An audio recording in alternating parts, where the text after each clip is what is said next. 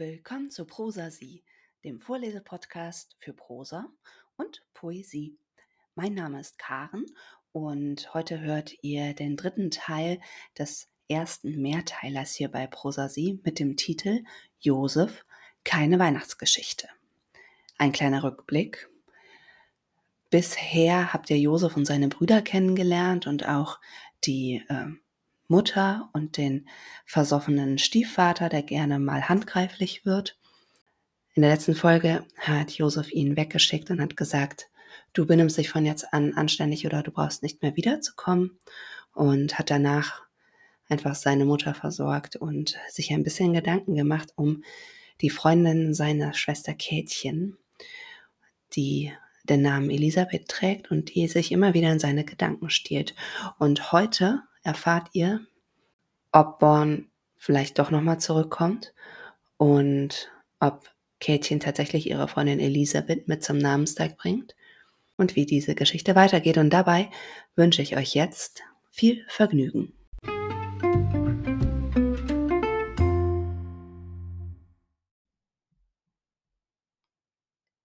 Seit drei Wochen hatten sie jetzt Ruhe vor dem Born.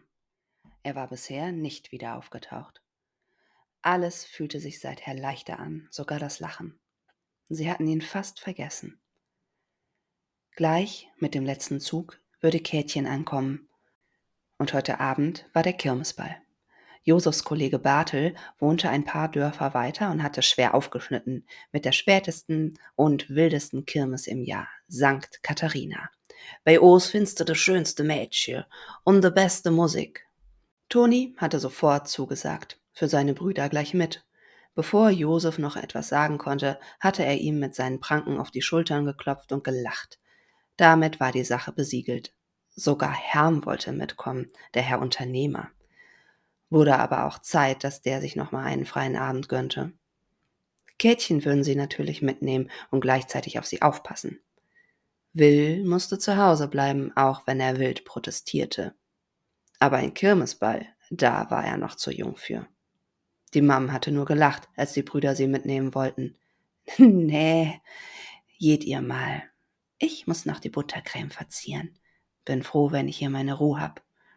Aber sie wussten, dass sie ihnen bloß nicht im Weg sein wollte. Es war Samstag kurz vor Feierabend. Josef wusch die Speisbütten aus, schrubbte die Werkzeuge sauber und räumte alles parat für Montag. Es roch nach Schnee. Bevor der Winter die Baustelle lahmlegte, mussten sie unbedingt noch ein paar Mauern schaffen. Die Baustelle lag etwas außerhalb, Josef war allein. Will war schon heim, er wollte sich umziehen, bevor er Kätchen und vielleicht Elisabeth vom Bahnhof abholte. Toni war auf einer anderen Baustelle, Herm bei einem Kunden. Josef horchte auf. Hatte da jemand gerufen? Nichts, er räumte weiter. Da, wieder. Josef sah sich um und traute seinen Augen nicht. Im Halbdunkel kam Frau Klein von nebenan auf ihrem ollen Drahtesel den Feldweg hochgeächzt. Der Wind frisierte ihre Wasserwelle zu einem haarigen Wust. Was wollte denn die Gardinenguckerin hier? Toni hatte der immer neugierigen Klein diesen Spitznamen verpasst. Josef ging ihr ein Stück entgegen und wartete. Vor lauter Keuchen konnte die Klein erstmal gar nichts sagen. Sie deutete nur zum Ort und schüttelte den Kopf. Josef wurde kalt. Wenn die Klein sich herbemühte, bei diesem Wetter, mit dem Rad, dann musste schon was passiert sein. Er schwang sich aufs Rad und bedeutete ihr, sich auf den Gepäckträger zu setzen. Völlig konsterniert starrte sie ihn an. Josefs Blick machte ihr klar, dass sie sich beeilen sollte. Die Klein schaute zum Dorf und kletterte dann auf den Gepäckträger. Vermutlich war ihr klar geworden, wie lange sie ohne Rad brauchen würde.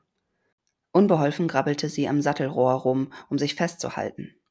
Josef stieg auf, gut, dass die Gardinenguckerin eher Ramm war, besser fürs Gleichgewicht, packte dann ihre Hände und legte sie sich um den Bauch. Die Klein quiekte. Ob erfreut oder erschrocken, konnte Josef nicht deuten. War ihm auch egal. Dann fuhr er los. Er trat in die Pedale, wat jeste, wat heste. Also, fragte er in den Wind, der seine Wortfetzen zuvorkommend zu Frau Klein wehte. Der Born ist zurückgekommen und er hätt gezetert und lamentiert vor der Tür und ihr Mam, die hätt ihm einfach nicht aufgemacht. Ich hab sie gesehen hinterm Fenster. Sie hätt den Born nur angelurrt und den Kopf geschüttelt. Aber dann hätt der Born ne dicke Stehen genommen und das Fenster eingeschmissen und es ist durchgeklommen. Der Will ist ja ihr Kätchen vom Zuchholle. Hätt er mir verzählt gestern. Ihr Mam ist also ganz allein mit dem Berserker. Und da hab ich gedacht, du liebe Jüte, Annemie, hab ich gedacht, dat geht so nit. Dat Erm Marie. Und dann sind ich Schloss gefahren und han eine von euch gesög. Jahrelanges Schwätzen, vor allem über andere, hatte Frau Kleins Stimme abgehärtet. Die kam durch jeden Wind. Aber Hut ab. So viel Courage hätte Josef ihr gar nicht zugetraut. Sie bogen in ihre Straße ein. Trotz seiner Eile ließ Josef Frau Klein behutsam absteigen und trug ihr mit langen Schritten das Rad in den Schuppen. Mit einem Abschiedsnicken, das gleichzeitig ein Danke war, drehte er sich um und näherte sich dem Haus. Josef sah das zerbrochene Fenster. Er hörte den Alten drinnen wüten. Sachen flogen umher. Der Born brüllte wie ein Ungetüm. Josef spürte, wie das Rot sich in ihm meldete und schnell mächtiger wurde. Er öffnete trotzdem bedächtig die Haustür. Ohne einen Mucks, dabei hätte der Born ihn eh nicht gehört, so viel Krach wie der machte. Gib mir den verdammten Ring! Ein dumpfes Klatschen folgte, das verdächtig nach Haut auf Haut klang. Das Rot breitete sich wutheiß in Josefs Bauch aus. Josef ging zur Küchentür. Der Alte hatte die Mam in die Ecke neben dem Ofen getrieben. Sie kauerte trotzig da, er stand über ihr wie ein tollwütiger Köter über einem Kätzchen.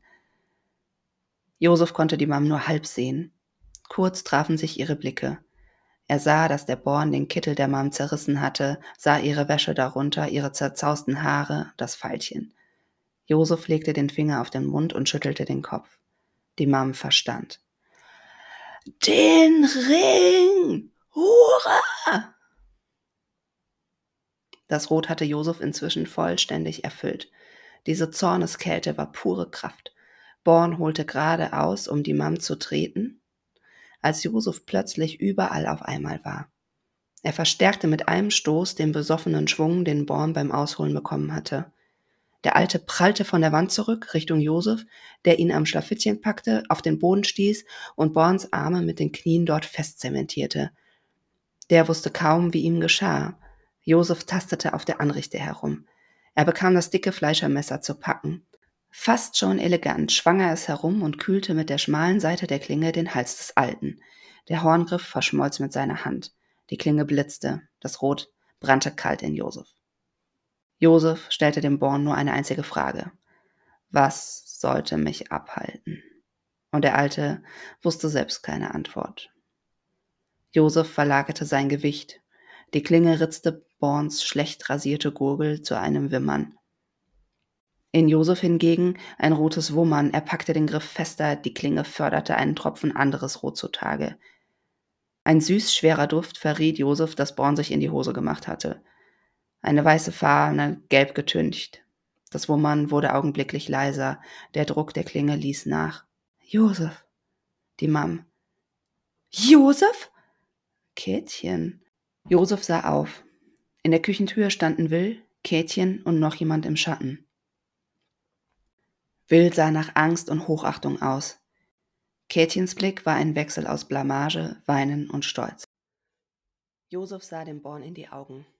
Viel Ungesagtes lag in diesem Blickwechsel. Verstanden wurde es trotzdem. Josef nahm das Messer weg und stieg von Born runter. Er legte das Messer aus der Gefahrenzone, drehte sich dann zu dem Alten um, packte ihn wieder am Kragen und hiefte ihn hoch. Sie gingen zur Tür, und die anderen drei machten Platz. Die Haustür stand offen, es hatte angefangen, in dicken Flocken zu schneien. Der Born sah sich, so gut es ging, über die Schulter nach Josef um, fragend.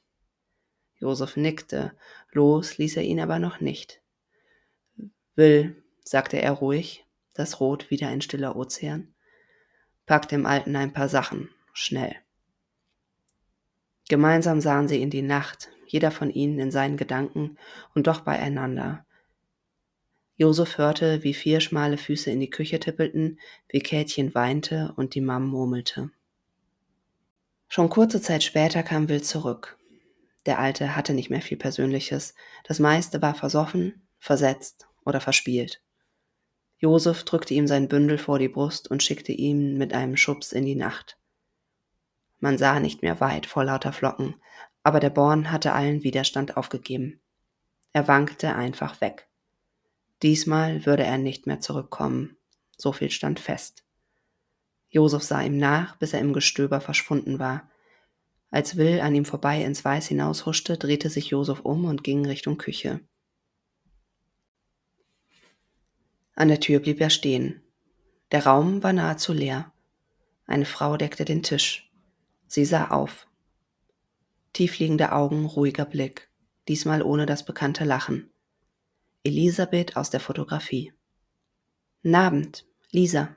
Sie streckte ihm die Hand hin. Josef zögerte. Dann ging er zur Waschschüssel, wusch sich gründlich die Hände, trocknete sie ab und drehte sich um.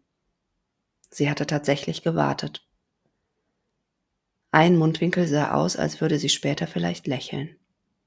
Josef, sagte Josef und schüttelte ihr die Hand. Kätchen ist mit deiner Mutter oben, damit sie sich frisch machen kann. Will haben sie nach Herm und Toni geschickt. Josef nickte. Sein Blick hing fragend am Tisch. Habt ihr schon gegessen? fragte Lisa. Josef schüttelte den Kopf und merkte jetzt erst, wie viel Hunger er hatte. Er wollte helfen, sah aber, dass sie schon fertig war. Also zog er sich einen Stuhl ran und zündete sich eins seiner Zigärchen an. Kann ich auch eins haben? fragte Lisa und rutschte neben ihn auf die Eckbank. Er gab ihr seins und zündete sich ein neues an. Sie rauchten behaglich schweigend. Josef war müde. Ein Gedanke klopfte an. Langsam drehte Josef den Kopf, bis er Lisa angucken konnte. Tut mir leid, das. Nein, nein, mir tut es leid, aber jetzt ist er ja weg, unterbrach sie ihn. Worte wie eine Hand auf der Schulter. Josef nickte nachdenklich. Will kam zurück, hatte Toni und Herm im Schlepptau. Zwischen den Brüdern fielen nicht viele Worte, keins, um genau zu sein. Auch jetzt genügten Blicke, Nicken und Schulterklopfen. Kätchen und die Mam kamen herunter, die Mam fast wie neu. Sie ging zu Josef und umarmte ihn stumm. Ob er wollte oder nicht, Josef war der unausgesprochene Held des Tages. Eine überraschte Freude lag wie ein Kribbeln in der Luft. Der Alte war weg. Für immer. Dafür hatte Josef gesorgt. Alle setzten sich, schnell wurden noch zwei Gedecke dazugeholt. Dass sie jetzt wirklich alle zusammen hier um den Tisch versammelt waren, das war selten. Lisa saß auf Borns Platz. Es kam Josef vor, als wäre sie immer schon da gewesen. Die Stimmung war übermütig und feierlich zugleich. Wieder gab es Kaffee vor der Zeit. Will erzählte von seiner Tour zum Bahnhof, als wäre es eine Expedition gewesen. Lisa tat ihm den Gefallen und bestätigte schmunzelnd seinen Bericht. Kätchen krähte ihr Lachen zu Tonis Sprüchen. Herm erzählte mit einem Hauch von Stolz, dass er einen neuen großen Auftrag fürs Frühjahr bekommen hatte. Die Mam drehte versonnen ihren Ehering vom Bab in den Fingern und lächelte leise in sich hinein. Und Josef? Der hatte ruhig mehrere Brote gegessen und sich dann rauchend zurückgelehnt. Er war zufrieden. Epilog Während Josef, Kätchen und Lisa dick eingepackt im Schneegestöber mit dem kleinen Trecker zum Kirmesball juckelten, Herm und Toni wollten noch einen Freund einsammeln und dann nachkommen, kämpfte sich Born durch die Schneewand. Er sah nichts. Die Flocken fielen ihm auf den Kopf, stachen ihm in die Augen und schmolzen auf seiner Jacke zu Blei. Seine bepisste Hose war steif gefroren. Er hatte jegliche Orientierung verloren. Und sein schneit schon lange. Der Schnee dämpfte die Geräusche. Nichts hörte sich an wie gewohnt. Waren das Schritte? Ach, Quatsch. Irgendwo krachte ein Ast unter dem Schnee vom Baum. Born wuchtete seine Eisklumpenfüße nach vorn ins Leere. Schwarz.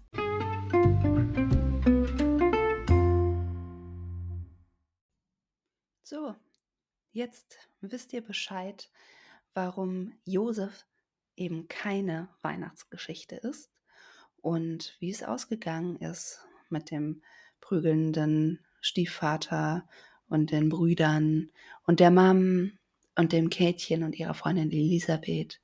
Und ich freue mich, dass ihr zugehört habt und ich hoffe, es hat euch Spaß gemacht. Mir jedenfalls war es ein Vergnügen.